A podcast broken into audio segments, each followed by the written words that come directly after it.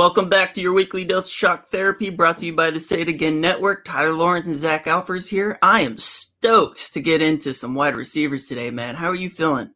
Oh, it's it's a good day to be a Chargers fan, uh, good as any, uh, and I'm just with you. Really excited to get into this wide receiver room because it is loaded. It is loaded, and there's a lot of good players here, and this camp battle, dude, is gonna Oh, yeah. be intense. Intense. I don't. I think one, two, and three are pretty much locked in, but behind them, anybody can can make it. Yeah, and it's a good, it's a very good place to be. It's a good problem to have. It's only going to make us better, um, and it- it's going to be probably one of the more entertaining training in the camp battles to watch uh, this summer. It is. So today we're going to be going over uh, San- Cynthia Frelund of the NFL Network talked about the Chargers' most underappreciated player. I want to talk about that a little bit. Uh, we'll get into some OTA press conferences, and then we'll go over our wide receivers kind of at the top of the roster. Uh, not really going to get too much into some of the undrafted free agents, but it's going to be a good one.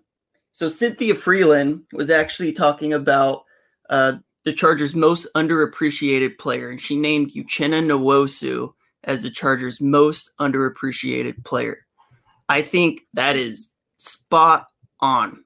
I think he's a player that just hasn't been given the opportunities. He's been sitting behind Melvin Ingram for a little while, and he's been very productive when he's been on the field, both as a pass rusher and as a run defender. So, uh, I wanted to get your thoughts on specifically who do you think is the Chargers' most underappreciated player?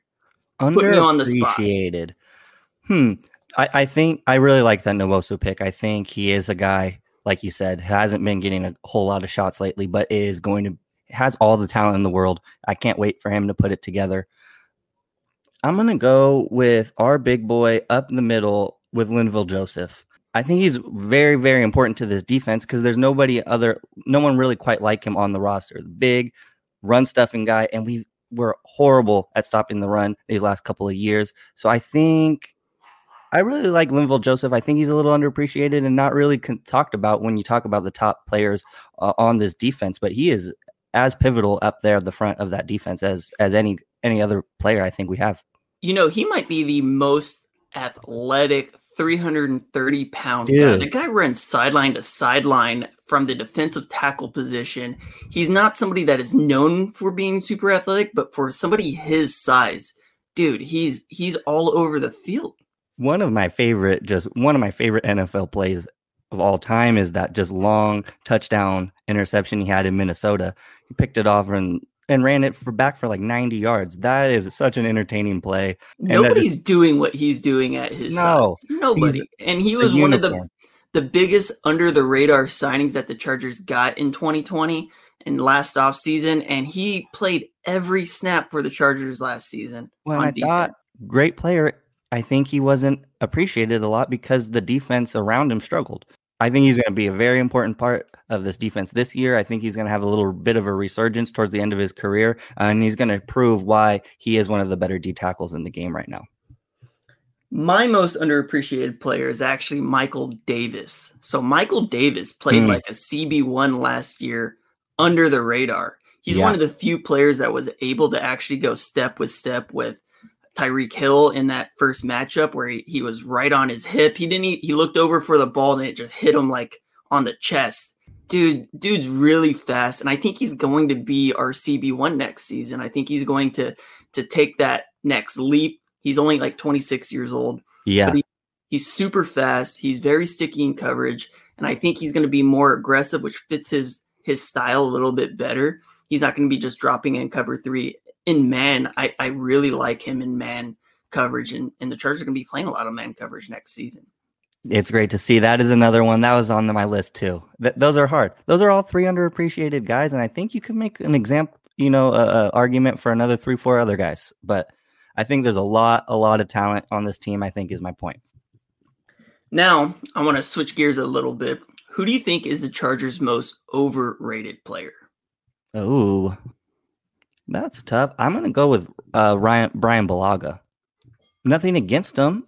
He's a good player. He's a good player, but I, I, I don't know. At this point in his career, I think we're a little we're valuing him a little too much. He's not going to be with the team for much longer. I don't see him as a as a long term fit here. I mean, he's only going to be in the league, I think, for a couple more years. Um, he's got two years left on his contract, and you know, I don't necessarily know if he's going to to play after that two years. You know, especially playing, he's had a lot of injuries mm-hmm. uh, throughout his whole career. Even last season, he was having issues with it. You know, if he's healthy, he's he's one of the better pass protectors, especially on that right side where he's been most of his career. I do see him a little bit as overvalued. He was somebody I was expecting to be a little overvalued on my side as well. Uh, I'm going to go with Mike Williams. I think Mike Williams is very, very good at what he does best, which is tracking the deep ball. I don't think he's as big of a threat in the red zone. He's he has one season with 10 touchdowns where he was wide receiver number three, playing back up to Tyrell Williams. He didn't really have the coverages coming over his way like they, they do now uh, on the in the deep part of the field. But I mean, he's got one season of a thousand yards receiving. He's never topped 50 receptions in a season. He has some injury issues. I think he's more available than what people give him credit for. He was a seventh overall pick and he hasn't lived up to expectations. He's a liability in route running. He especially like he runs a lot of out routes and a lot of just goes. But his out routes are they're, they're just waiting for a pick six to happen he rounds them off. He, he just doesn't have the ability to to really get any sort of separation. I'll, we'll talk more about him a little bit later in the podcast. But Mike Williams is somebody I think that is overvalued by way too many fans just because of he, his highlight reels, which are great. Yeah, but they're I, highlight reels. That's he's a, he's a home run player, and you know if he's in the MLB, he'd be hitting 50 home runs, but he's going to be hitting 150 when he hits, when he makes contact. It's going. Yeah, and they're all going to be 500 foot bombs, but um yeah, he is a home he's a firework or nothing. Moving over, this is the week 2 of OTAs. Uh, I had some key takeaways from the press conference of Joe Lombardi. Uh, some yeah. pretty key things there I want to talk about. Uh, number one, he said that they're evaluating players, him and Brandon Staley and Darius Swinton. Players are going to be valued on do they know what they're supposed to do? Are they doing what they're supposed to do? And just purely effort. Now, three and two are a little hard to judge because these are walkthroughs. It's a lot harder to see, you know, the effort when you're just doing walkthroughs, and it's a lot harder to see if a player is doing what he's supposed to be doing in walkthroughs. But number one is very easy to judge. Do the players know what they're supposed to be doing on the offensive side of the ball, on the defensive side of the ball? And it's going to be a very, very complex offense. The Saints run a lot of different formations. Players are moving around from the X to the Z to the slot. Tight ends will be, you know, playing on the line of scrimmage. They'll be split out wide. They'll probably even get some snaps in the backfield, just depending on the formations. It's going to be a very, very complex offense. And while he says that players are picking things up, there's still a lot of learning to do. It's a whole new coaching staff. Nobody other than Jared Cook has ever played in this offense, really. Hmm. So it'll be very interesting to see when training camp actually rolls around, when contact starts, and when full speed starts coming to the game, whether or not these players, one, know what to do, and number two, are doing what they're supposed to do. Any thoughts on that? Well, I kind of thought it was interesting about how they were making it into like that training camp game. Um, they were quizzing player. What do they call it?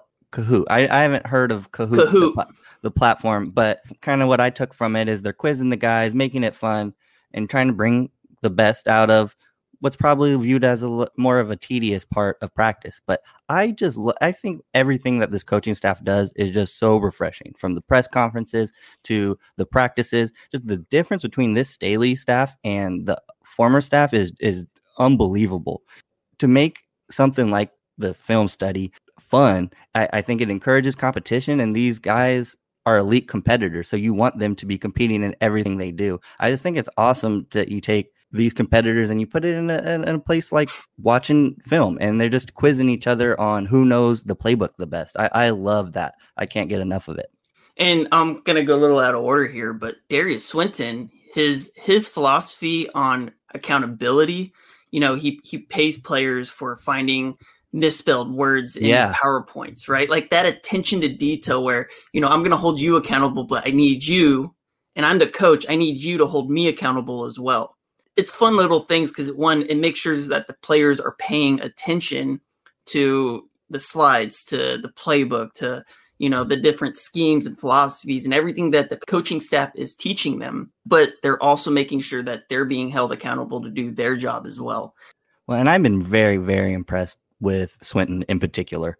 he's I a think he- great communicator dude i love i loved his interview He his, his press conference dude it's he's a, he's a great communicator i love the way he talks i love his just his demeanor he has everything that you would think you'd need in a developmental head coach. I feel like he will be a head coach in this league someday. And to have a guy that could be a head coach as our special teams coordinator is something I could never imagine three, four years ago.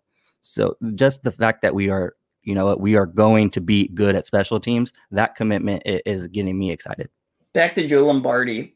Uh, the other thing he, he was asked was what makes the offense that he's bringing to LA different than that of the Saints? His reply was that his offense is going to be a base of plays from the Saints offense, the 49ers offense, and the run game will include things from the Raiders and the Steelers. Saints had Joe Lombardi, of course. 49ers had Shane Day, who was the quarterback's coach there. But the Raiders, Frank Smith is over. He's the run game coordinator, and the Steelers have Shaun Sarrett, who is our assistant offensive line coach. And he's going to blend all those things. But number one, he's going to tailor it to the strengths of the players. That just shows that the this this coaching staff understands that they have certain types of players, and you know they there's only one Alvin Kamara, but Austin Ekeler has some things that are very similar and Mhm. that he's able to do. Mike Williams, the Saints haven't really had big six four type receivers in their offense really ever. Is that they're going to tailor this playbook to that of the strengths of their players. Yeah, I think good just hopping off of that, his comments on the X receiver, which Mike Williams will be playing, which Mike Thomas played over in New Orleans. And he was just saying the ball has a natural way of finding that X receiver in that offense. And he says just off of that, the ball is going to find Mike Williams and his production is going to go up because of it. I'm excited to see Mike Williams in that role as the X receiver because that's what he is. He is. He's a true X receiver. He's not a you know, he spent a lot of his snaps split out wide as he should because that's that's what he does, right? He draws the one-on-one matchups and you want to throw those deep balls to that six four receiver who's made his name by just making incredible plays deep down the field on in one-on-one coverages. And he should be seeing a lot more of that, especially when you get into the personnel groupings that uh, Joe Lombardi was talking about. So he said he's going to use personnel groupings as a weapon theory and philosophy. So it requires a well built roster at skill positions. Obviously, the offensive line needs to be there to, to help with the protections. And if you look at the, the what he called premium receivers, which was Keenan Allen, Mike Williams, you've got Josh Palmer, you've got Tyron Johnson and Jalen Guyton, who are your speed guys that are going to take the top off the defense. And then you look at the tight ends, you have Jared Cook and Donald Parham, who are purely vertical threats. You have Tre' McKitty, who's who's an inline blocker predominantly.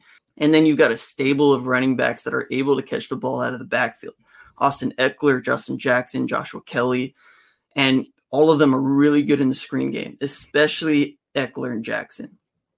that screen revitalization is something I'm also very excited about because I don't know, there's something about the screen. Every time I see it set up, I'm like, okay, that's a big play waiting to happen. It doesn't always happen, but just getting them out there, it's big play potential every time. I love getting back to the screen game because I think, like you said, it plays to the strengths of our players. Arjun Moonen, who is part of the Guilty as Charged podcast, he was talking about how Drew Brees and the Saints offense has been throwing uh, behind the line of scrimmage quite a bit, and they've been throwing, you know, short, setting up screens, and that's a lot of what the Chargers did last season. I think we talked a little bit on the last podcast, and that offense really is going to come back, and it's it's going to be different because of the personnel groupings, but there's going to be some similarities from what the Chargers ran last season, what they excelled at, which was that screen game. So there's a lot of different talent, a lot of different positions. I even forgot to bring up Gabe Nabers as as one of the better utility backs when it comes to catching passes. Now, as a, a blocker, he has he has a long ways to go there, but he's a very athletic fullback who's going to be used in, in different ways. He talked about how the defense has to keep up with the different personnel groupings as they're running on and off the field. Because mm-hmm. every player you're bringing in new guys, the defense has to be able to communicate effectively, which may be very hard when you're you're doing those personnel groupings with tempo, right? Sure. You're you're you know not waiting till you know two three one two three seconds on the clock to go and snap the ball which is something philip rivers has done pretty much his whole career. You're bringing guys in and out very quickly and, and snapping the ball with still 10 seconds left forcing the defense to really have perfect communication on every play. And if they don't have it it's just a big play waiting to happen. Creates matchup issues especially when you're lining up a a linebacker because you didn't get your defensive personnel groupings and you're lining a linebacker on a guy like Keenan Allen, which is just going to be terrible for that defense if, if that ends up happening. And it will. There will be matchups like that. Well, and one of my biggest pet peeves as a fan is watching us burn a timeout because we're slow on subs. There's nothing more frustrating than to me than that. Penalties and sub and forced to blow a timeout before we mm-hmm. need to it just rubs me the wrong way. That is something that Lynn was horrible at managing the clock, getting people on and off the field. It is not something I am even remotely worried about with Staley leading the charge. You know, and the other thing I was talking about a little bit was it also forces the defense into certain personnel groupings to create yeah. those matchup issues. So if you, you know, you want them to be in, you know, dime, you want them to be in nickel, you can force that with your personnel groupings. And because the Chargers are going to have so many different combinations there, it's it's going to create headaches and issues, which is why the Saints offense has been so consistently good for so many years. Forever. I they are consistently elite, elite, elite numbers. And I guess you have Drew Brees leading it. It, it makes sense, but it's not all Drew Brees. A lot of it has to do with Lombardi and the scheme that they implement, and they implement it so well execute it to perfection. That's really all I had to take away from the Joe Lombardi interview. We talked a little bit about Darius Swinton. And then the other one I kind of want to get into a little bit was the interview with K9, Kenneth Murray. And he was talking in a ways that was like he really did not like Gus Bradley's defense and how he was utilized. And he took a, one of the things I took away is that he's going to be blitzing a lot more. He's going to be playing aggressive and downhill, which was, you know, things that he excelled at at Oklahoma. That was that was his, you know, bread and butter. That's what he did. He played near the line of scrimmage. He played free, mm-hmm. and he was just let loose. And you could tell he just he did not like playing in Gus Bradley's defense, dropping in coverage every play. No, and well, and we talk about it almost every podcast. I think Staley is going to put the, he's going to play to the strength of his players. He's going to put people in the right position to win one-on-one matchups. Murray with Tranquill going down last year was asked to play a lot more coverage than he was normally used to. I think he definitely improved as this as the season went on, but like you said, it's not really his game.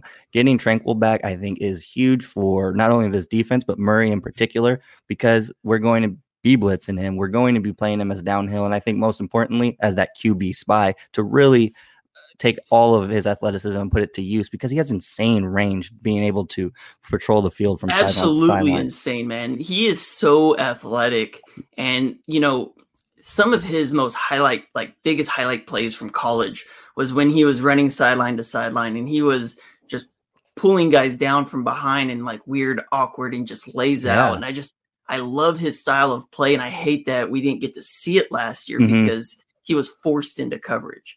Yeah, which that wasn't his strength, and no. he struggled in coverage. He did. He did. So uh, he's also said that he feels healthy. He did have off-season surgery on his shoulder from uh, an issue he's been having since college, and he feels like he's 100% ready to go. Um, I'm, I'm excited to see him out there. He's not fully cleared for for contact or anything like that, which is fine because we still have, you know, another month and a half before we we even get into contact. Uh, usually around mid July is when that happens. So He's feeling good. He's feeling healthy.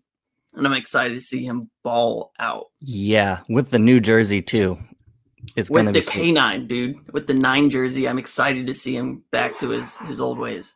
Yeah, I, and I like how what he said about. I didn't really know about that story at Oklahoma either. I thought he would. I thought he was wearing nine throughout his high school career, but I guess they gave him nine at, at Oklahoma as a freshman, and the nickname kind of stuck. And he he said, I thought it was interesting. He says, uh, nine chose me. I didn't choose nine.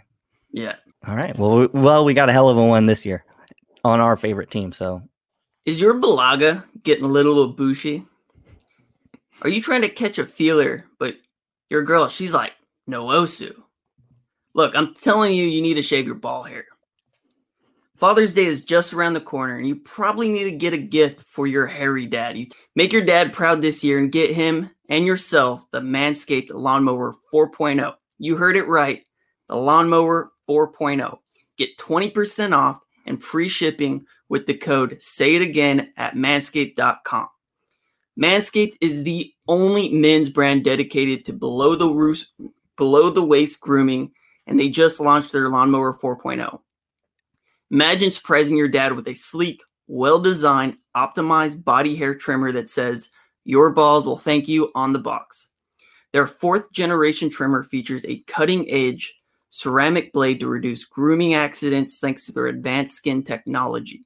You might ask, how is the Lawnmower 4.0 different than other trimmers? For one, you don't use it on your face. Well, this upgraded trimmer, it includes a multi-function on and off switch that can engage a travel lock. So when you're on the go, you don't have to worry about it accidentally turning on and you running out of battery. It also gives you the ability to turn the 400K LED spotlight on and off when you need a more precise shave. You can now shave your balls in the dark if you're into that kind of thing. The new wireless charging system uses electromagnetic induction, which can help battery length last longer. Yeah, you heard it right. Wireless charging, ball trimmers, it's a real thing. Have you ever seen a nose bush sticking out of your dad's nose? I have. Well, the Weed Whacker nose and ear hair trimmer is the best nose hair trimmer on the market. It's the perfect gift for your pop. They also have other amazing products like cologne, crop mop, ball wipes, crop reviver ball toner, crop preserver ball deodorant, basically anything you need to make your wiener smell good. For all the females listening, you'll appreciate this part. Manscaped products are cruelty free, paraben free, dye free, they're vegan, they're non GMO, all the different things that she's looking at. Ready for game action. Just ready for game action. Get your dad a gift that you know he will use. Use Manscaped Go to manscaped.com, use code say it again. You'll get 20% off, free shipping. And this is no gag gift. This is a gift that he's going to use over and over again for years to come. Listen, Manscaped, they're changing the balls game. You got to get on side on the championship side. We're going to leave you if you don't get on board. So come on, join the championship team over here at Manscaped. It's worth it. On the receivers, as where I was saying before, three guys at the top who are just guaranteed to make the roster. Anyone behind them, it's gonna be it's gonna be competition. Number one, we have a star, Keenan Allen. In your opinion, where does Keenan Allen rank among the top NFL wide receivers? Top to me, it is Davante Adams, Davante Adams, uh, Stefon Diggs, and then for me, right after him is Keenan Allen. He's the most I can't stress enough, the best route runner in the game today. And I, he slept on every single year by league analysts. For him to be the 77th best player in the league is a travesty. He is way better than that. He is elite. Check the numbers. Check him his numbers on third down. Check how many 1000 yard seasons he's had. He is amazing. He slept on every year. I don't get it. I think the talent speaks for itself, but I'm a biased Chargers fan. I'm a biased Chargers fan, but if I take some biased out, I say he ranks somewhere between, I would say, seven and 12 among all wide receivers in the league. He is very, very good at route running, right? That's that's his bread and butter. That's where why he gets so many targets because he's always open. And if you take that alone and you you you compare it to other wide receivers in the game, I look at a guy like Davante Adams, who's very similar, very good route runner, but he's got something else. He's got some speed, right? he's got, got the next level of athleticism. It's he's got the, the next level of athleticism. I put in Stefon Diggs in front of him. Very similar, very good route runner, but he's he's he's got more tools. DeAndre Hopkins, you know, he's one of the best, you know, one-on-one go get it types of receivers out in the NFL. The fact that he's that tall and that fast is not fair. Yeah, and his hands are just super gigantic. sticky, super sticky, very good at getting off press. And he doesn't get off press by shaking you, he gets off press by going through you. One yeah. of the strongest hands in the game, not just catching the ball, but just, you know, being toolsy and just slapping hands out of his way. I put Tyreek Hill in front of him, and I know I'm going to take a lot of slack for that. But, you know, Tyreek Hill has game changing speed. Nobody nobody has that. And he's got the route running on top of that. He plays big. I put Julio Jones in front of Keenan. Julio is just one of those guys that's just he's a unicorn. He's it's, able to do things that nobody else is able to do. John, we'll get Julio, into Julio will go down as one of the all-time greats. So. I, I, yeah. You know, and we'll talk about Julio a little bit later because Chargers could potentially trade for him. And then the next guy who's who's the next Julio Jones is DK Metcalf. He's only getting better year after year. He's, you know, under 25 years old and he's still improving. And the things that he was able to do last season, and if you take that and you project it to next season, I think he's a better receiver next season. And then this is the area that I put Keenan Allen. And I'm not saying he's better or worse, he's in this tier, right? That, that's my tier one I've got Keenan Allen as tier two. Justin Jefferson, what he was able to do as a rookie, you take that, you project it forward. He's an incredible talent. The fact that he fell as far as he did and he was able to do the things he was able to do is incredible. Calvin Ridley, he's now taken that next step into that wide receiver one yeah. slot. He's he's the guy. And he destroyed the Chargers last season. Oh yeah. He did. He had a huge game. Next, I look at AJ Brown, Allen mm-hmm. Robinson, mm-hmm. uh, Kenny Golladay, and I'm not like I was saying he he fits in that tier, Keenan Allen, because his route running is that special, and he's actually really good run after the catch. Mm-hmm. He fits somewhere in that seven, eight, nine, ten range. He's a top ten player. He's not a top five, not anymore, but he has the ability to still just take over a game and you know he's he's always available, especially the last few seasons. Yeah. You know, I, I, I really like Keenan Allen as our wide receiver one, and I think he's going to go down as one of the Charger greats. I did too, and I also really think he played a really big part in Herbert's development. Obviously, Herbert was amazing talent, there's a part two on the receiving end of that, and a lot of it came from Allen to be able to have a security blanket like Allen who could just create separation on any route at any given time, I think was really big to developing Herbert and how far and how fast he was able to be just a rookie quarterback to game one, he was on fire. So I think that was a really big part because you you saw he was always looking for Allen. And why not? 60 He's always point, open. He's always You know what's open. really incredible about Keenan Allen's route running ability? It's not quickness it's body language. He uses body language of himself and the defender to to fake out defenders and he's just he's just a technician in in his tools. He's he's quick, but mm-hmm. it's not like Tyreek Hill quickness.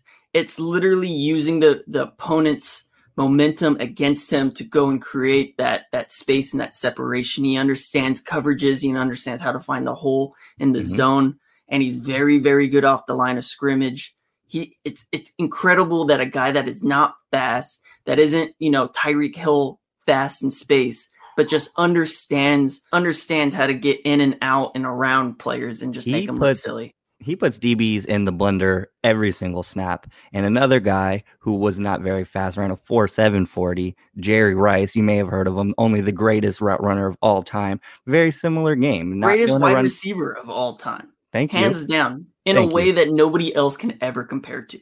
Ever. Well, and, and I think the most similar comparison in the game today is Keenan Allen. Not going to run by you, but he is going to run around you and then back around you again and then around you again. And then he's going to complete the pass and take it for 20 yards. Four straight seasons with 100 completions. Sheath Underwear makes the most comfortable boxer briefs I've ever worn. If you're sick of boxers that are too loose or briefs that are too tight, Sheath is for you. The most comfortable boxer briefs you'll ever put on your body. You see, their stretchy fabric is made out of a moisture wicking technology. They're super soft, keep everything cool and comfortable, and right in place. Sheath is particularly useful for staying cool while working out. Now, the most unique thing about Sheath underwear is that they have these dual pouches that keep your man parts separated, which prevents things from sticking together, keeps them right where they need to be. They'll be the most comfortable pair of boxer briefs you've ever worn in your life. Plus, they have brand new materials like bamboo and mesh for even more cooling comfort. Go to sheathunderwear.com and get the most comfortable underwear you've ever worn. And if you use promo code IHEART, you'll also get 20% off your order.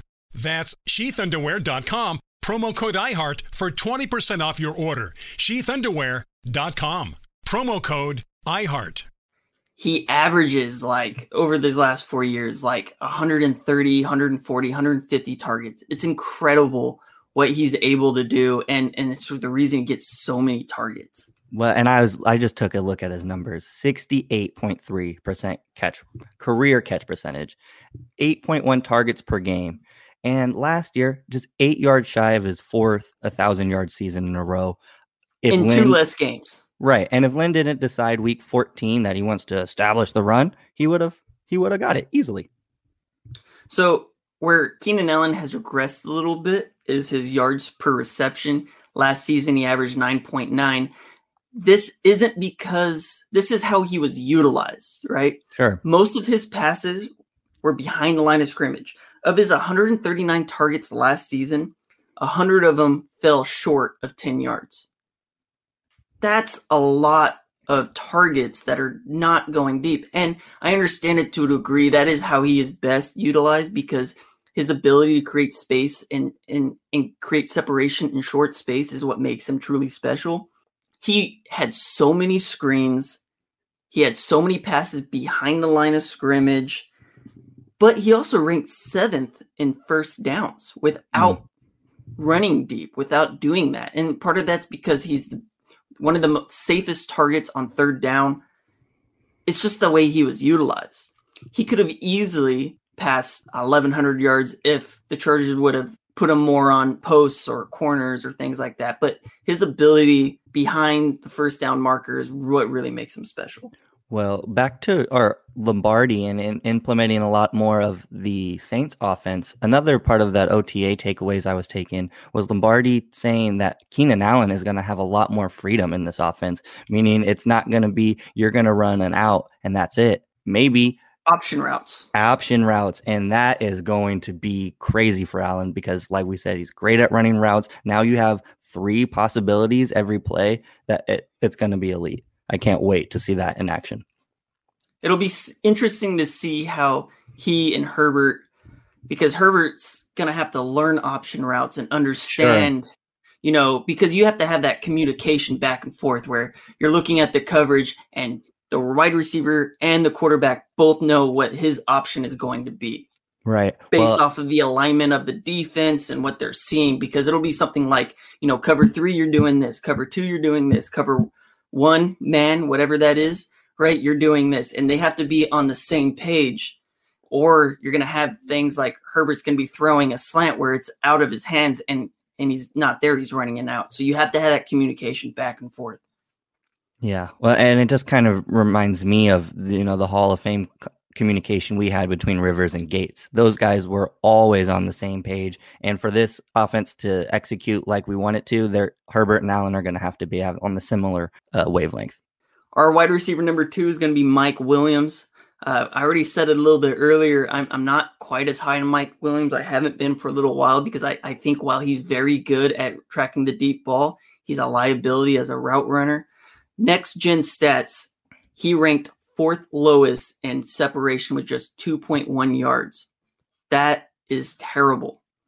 On the flip side of that, Mike Williams was very good at contested catches on the deep ball, not in the red zone. He has he has issues in the red zone, but he's he's got strong hands.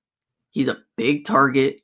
He's got long arms. He can track the ball. He's got the ability to to really reach out and stretch to to get the ball. It's it's incredible. He's a very long, lengthy, strong, 6'4, 225 pound receiver. He's big, man.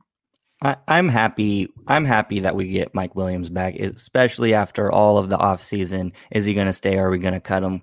I like him back because I, I like him here, and I think he's going to have a big year. Now, I had a question for you.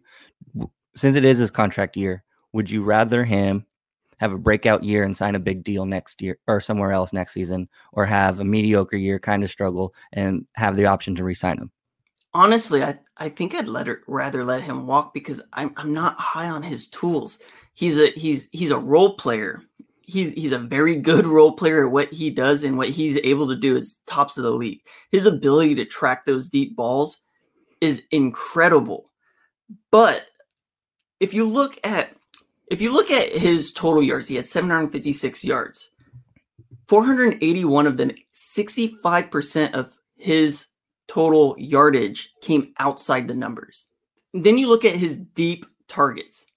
Eight of his 25 targets that went deep were actually caught. Just eight deep passes all season. And that's what you're paying him for. Mm-hmm. Eight catches for what he's really good at. And all eight of those were all highlight reels. All yeah. of them. Yeah. But 25 targets out there. I think I think you're better off sending those targets to a guy who's able to get behind the defense, not contested grabs. Yeah. Now he he is very good at those contested grabs. He had 14 catches on 27 contested catches. So 14 contested catches thrown to 27 contested targets were caught. That's just about 50%. He's a 50-50 ball guy. He's not an 80-20. He's mm not a you know, 60 40. He's a 50 50 guy. Yeah. Yeah. I'm on, I'm in the same camp. I want him to have a huge, explosive year because I'd love I'm, to see him get paid next season. I just don't want it, it to be here. Well, that's the thing. I think, regardless of what happens, I don't think we bring him back. Even if he struggles, even if he has a great his season. replacement. That's my point. We drafted Josh Palmer for a reason. Very, very similar skill set. And I am a huge Mike Will fan, and I want him to ball out this year because I think this is the last season he's going to don the powder blue. Okay, I like the player. I like the highlight reels. I don't like the skill set. Is what it comes down. He's to. He's exciting. He's very exciting, but for what you're paying him, he's one dimensional, and at this point, a little bit expendable with all the depth we have surrounding him. I, I agree.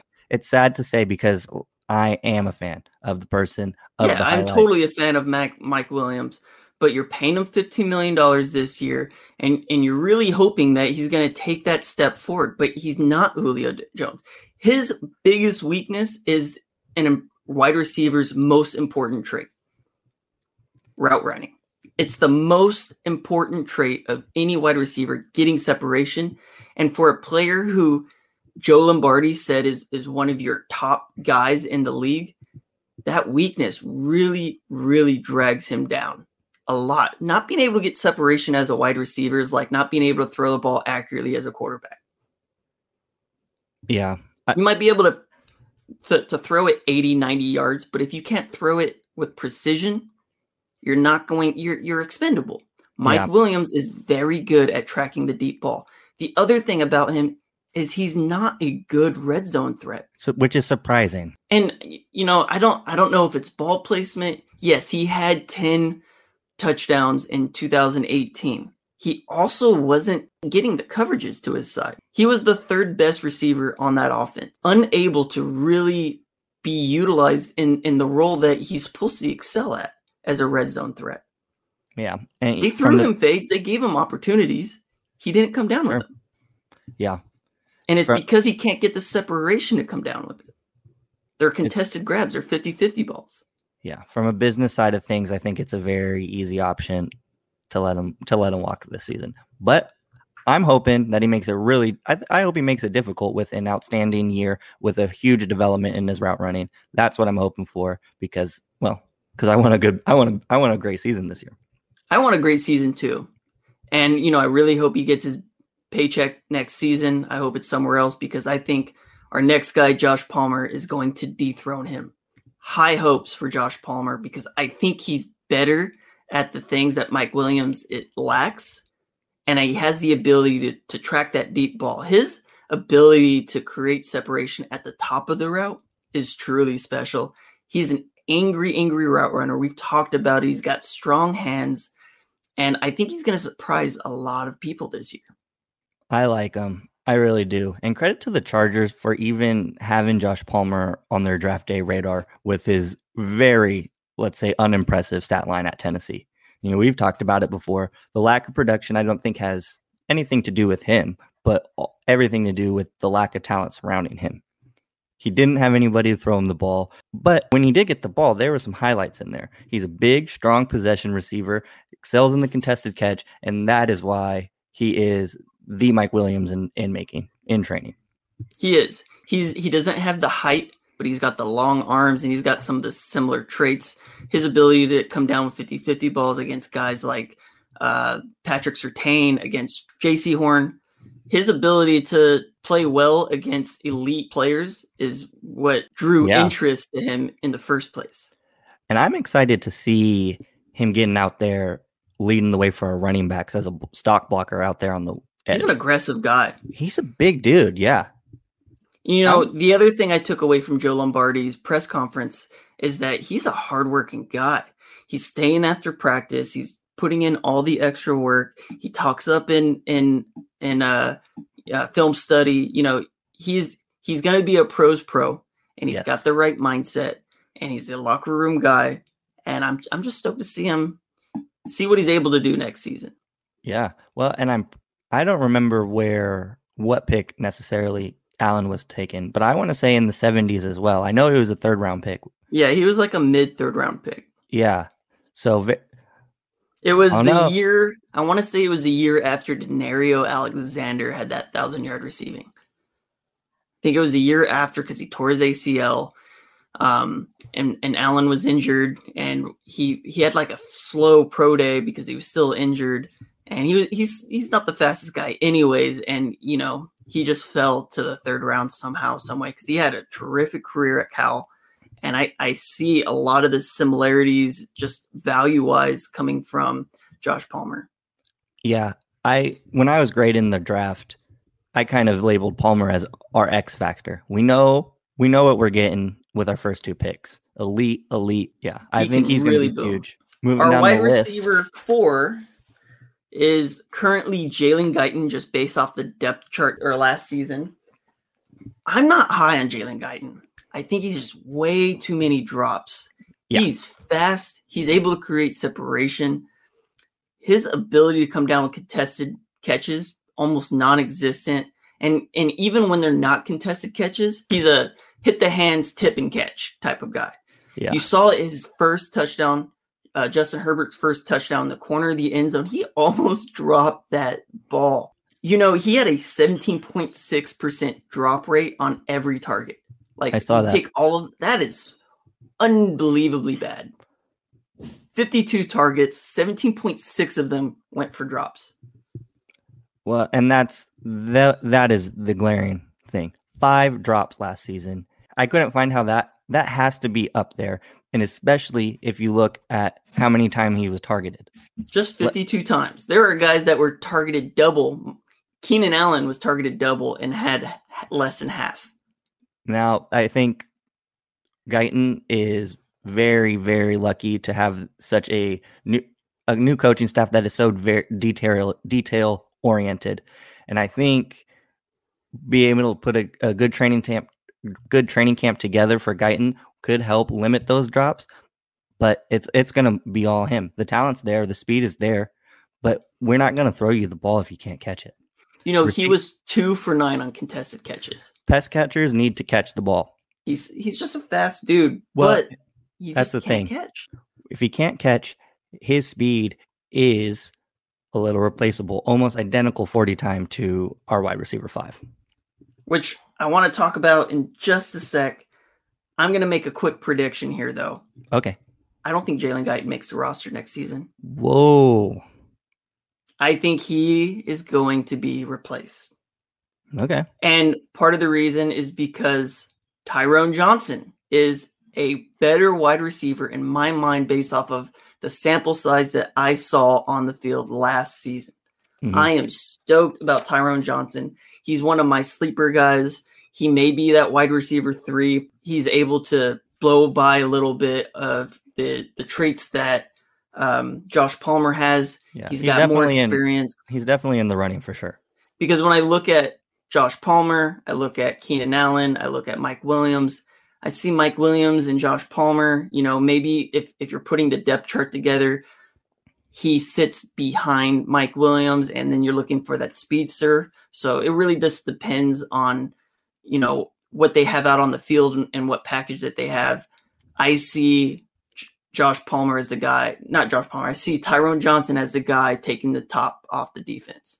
Yeah, I'm I'm there with you because just like Guyton, he's extremely fast. Unlike Guyton, he didn't have a single drop last season. Not a single drop in now, 26 targets. Now the sample size is about half, but I, I think this competition, like I said, is a good problem to have. With Guyton's inconsistencies, and Johnson just lack of playing time. I, I don't know that we have that established wide receiver three, but we got, I think, three guys vying for it. I don't I don't think Guyton's quite out of the running. I think he could. St- I think with some attention to detail, he can drop those drops. When I look at the camp battle, I I see them alone in their own camp battle. They're the same wide receiver. Yeah, that's fair and it's it's them against each other because I think whoever that wide receiver five, and if they carry six, I see Guyton making it. It really just depends on their 53 man roster if they carry five wide receivers or they carry six. In the tr- past, the Chargers have carried six different coaching staff, so it doesn't really matter. But ultimately, I think there's one there's room for one speedster on the team, and it's going to be one of them. All right. Well, and if, if that's the case, I agree with you. I think Johnson has, I think Johnson's a little better, just has a little more to develop. You know, he's got a different swagger about him too. Yeah. You know, like his, like when he went up and he caught that Hail Mary at the end of the, I want to say it was a Raiders game, you know, where he mossed, you know, three people to grab that and, and almost oh, fell yeah. into the end zone dude, that's where he he really got put on my radar. There was another game late in the season where they were, you know, playing a close game and he caught a pass that was like 30 yards and went out of bounds and it set them up into field goal position to, to win the game at the end of the season. Um, dude, he, he, he didn't bobble any balls. Like every catch right. was like a hands catch. Dude, he's, he's a phenomenal talent. Um, he's a, he's a UDFA and he's, he, I'm really high on him, dude. I'm just really high on him. What are your thoughts on the Joe Reed KJ Hill battle though? I'm glad you brought them up together because I group them together because we both drafted them last season, but we don't really know what either can do. Very limited roles. I think Reed has a lot more potential as the kick returner, the talent as a ball carrier with the jet sweeps and stuff like that. But I expect both to be special team contributors, Joe Reed more in particular. But for me, I think KJ Hill is my my leading receiver to get dropped. Ooh, from this roster. I'm there with you. I, I, I think he's see... going to be a practice squad guy next season. I think so too. Um, I'm not ready to get rid of him because what he did in college is super, super impressive. Let's not let's not sleep on that. Um, Ohio State has a lot of great wide receivers that yes. have come through.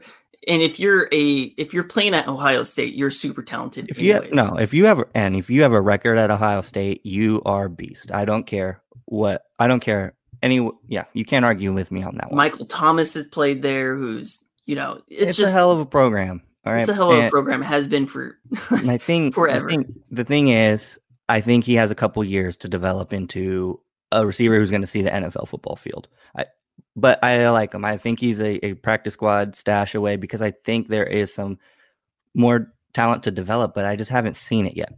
When I look at KJ Hill. I'm putting him on the practice squad because I know that I need a slot route runner in the event Keenan Allen was to get hurt.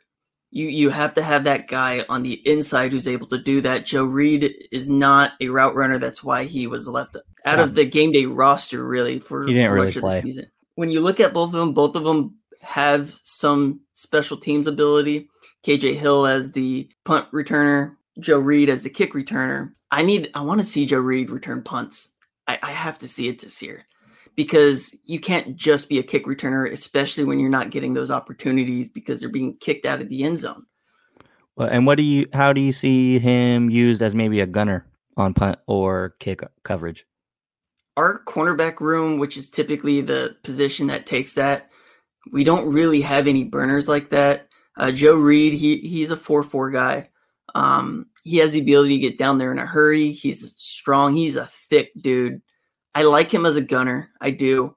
I just I haven't seen him do it though. Is the right. issue? Yeah, and that's my those are my problems with both of those guys. I don't know what they could do. And you know, I I really like Joe Reed's college tape from uh his hands are just strong, dude. He's he's able to come down with contested catches, but he had to because his route running is mm-hmm. atrocious. Mm-hmm. No, but very bad. But a gadget player, all those all the tools to be a gadget player, and in a def- in an offense like the one we're going to run with all these different personnel groups, keeping people off balance. I really, really want a player like Joe Reed with his skill set, and I think he will fit with what we're going to try to do this season. So when I, I compare the two, I agree. KJ Hill is probably going to be left off the starting roster, the, the 53 man roster. He's a small guy. He's not fast. He's, he's just purely a route runner, and he's limited to that role. And he yeah. can be a punt returner, he can be a kick returner, but don't expect any large returns or anything like that. He only muffed one punt last season. Honestly, though, I don't necessarily think either of them make it because, in my personal opinion, the position, the style of player that this receiving core is missing is something that Austin Proehl, I think, is going to excel at. Now, Austin Proehl, he's a small guy. He's 5'10, 185 pounds maybe, but he can be a little bit of a burner. And I think he's a guy that can take those jet sweeps. He can take those uh, bubble screens. He's a he's a guy that can take that route running ability He's been bumped around since 2018 from practice squad to practice squad, practice squad. He's the son of Ricky Proehl, who won two Super Bowls with the Rams and one with the Colts. Uh, and he had like a 17 year career. I think this is the year that he steps forward, and it, it's really a do or die season for him because it he is. doesn't make this roster. He's he's been in the league for a few years. He's no longer going to be able to to play on uh, practice squads. He hasn't even made practice squads. I, have seen his Instagram page. Dude's always working out. You know, I, I think this is a do or die year for him. And I think there's a reason he was brought in, considering he has familiarity with Brandon Staley from his time at uh, training camp last season. He's one of those guys that nobody really knows too much about, mm. but I think he's dangerous. I saw him in the XFL. He's a good route runner and he's got that short area quickness. He's going to be the, you know, Mecole Hardman type of player, uh, a broke man's Mecole, Mecole Hardman.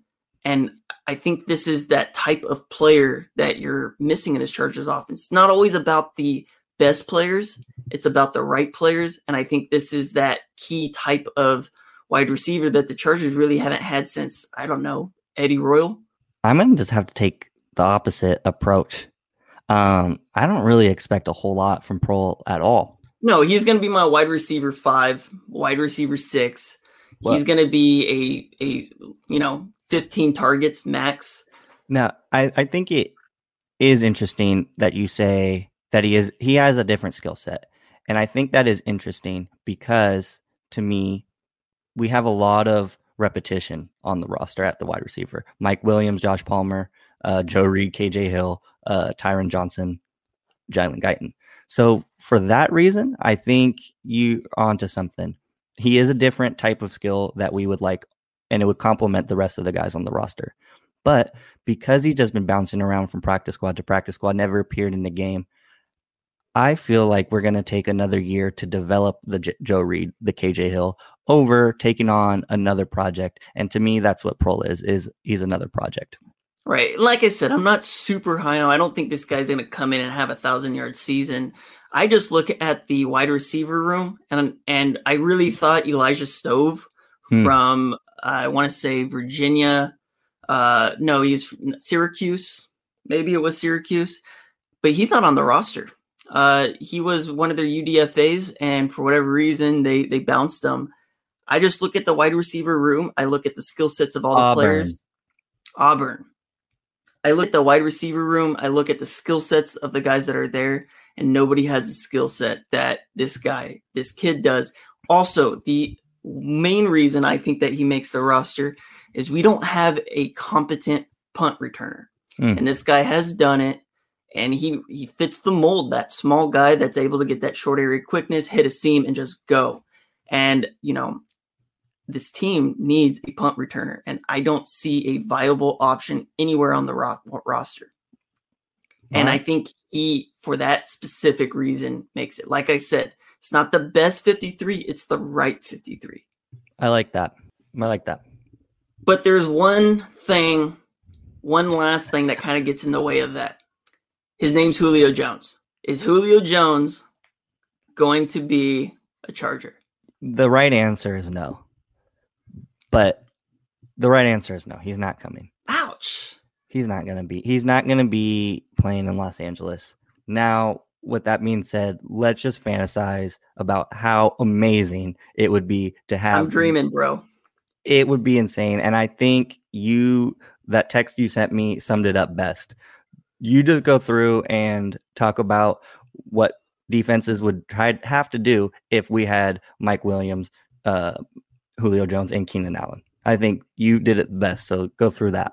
What did I see in my text message, man? Oh, I I have it. I'll pull it up. All right, tell me tell me what I said. Give you, me my own words of wisdom. You painted the picture, and I was in a orthodontist meeting, just like my palm started sweating, and I was like, "Oh yeah." You said with Allen, Williams, and Julio, you're getting a bunch of one-on-one coverages. They play quarters. Allen eats. They go cover two. You're getting deep shots outside to Williams. Julio or one of the speedsters. They go cover two man. You've got dumps off, dump offs to Ekeler and Jackson. Cover three. You got Julio in the intermediate part of the field and seams. Basically, every one of your wide receivers is over six two. Many, many matchup problems. From the mouth of T Law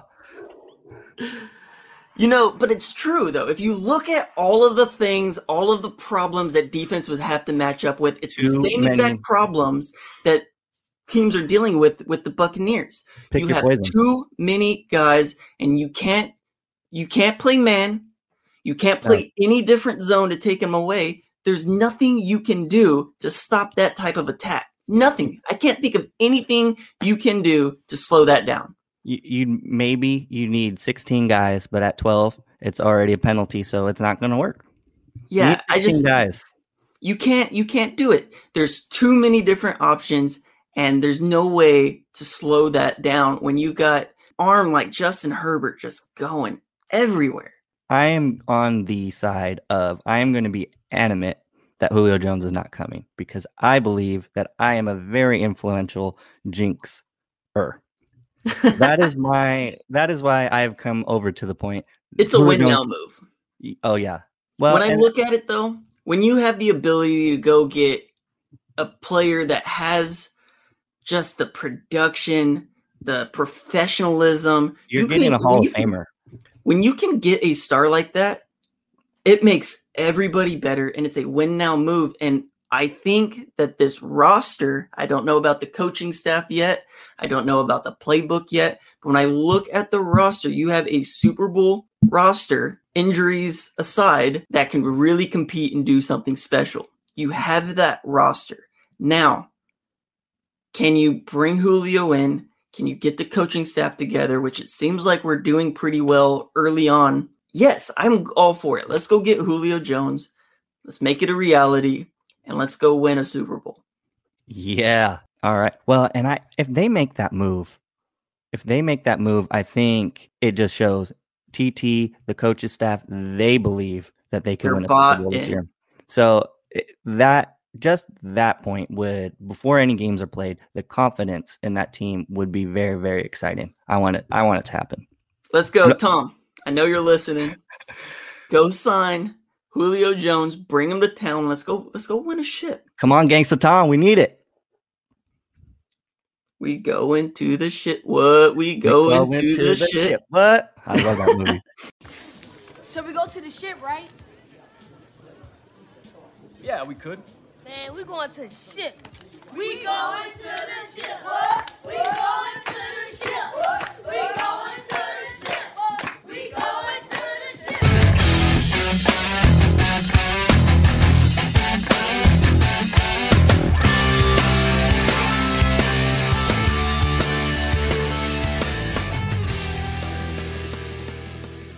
Sheath underwear makes the most comfortable boxer briefs I've ever worn.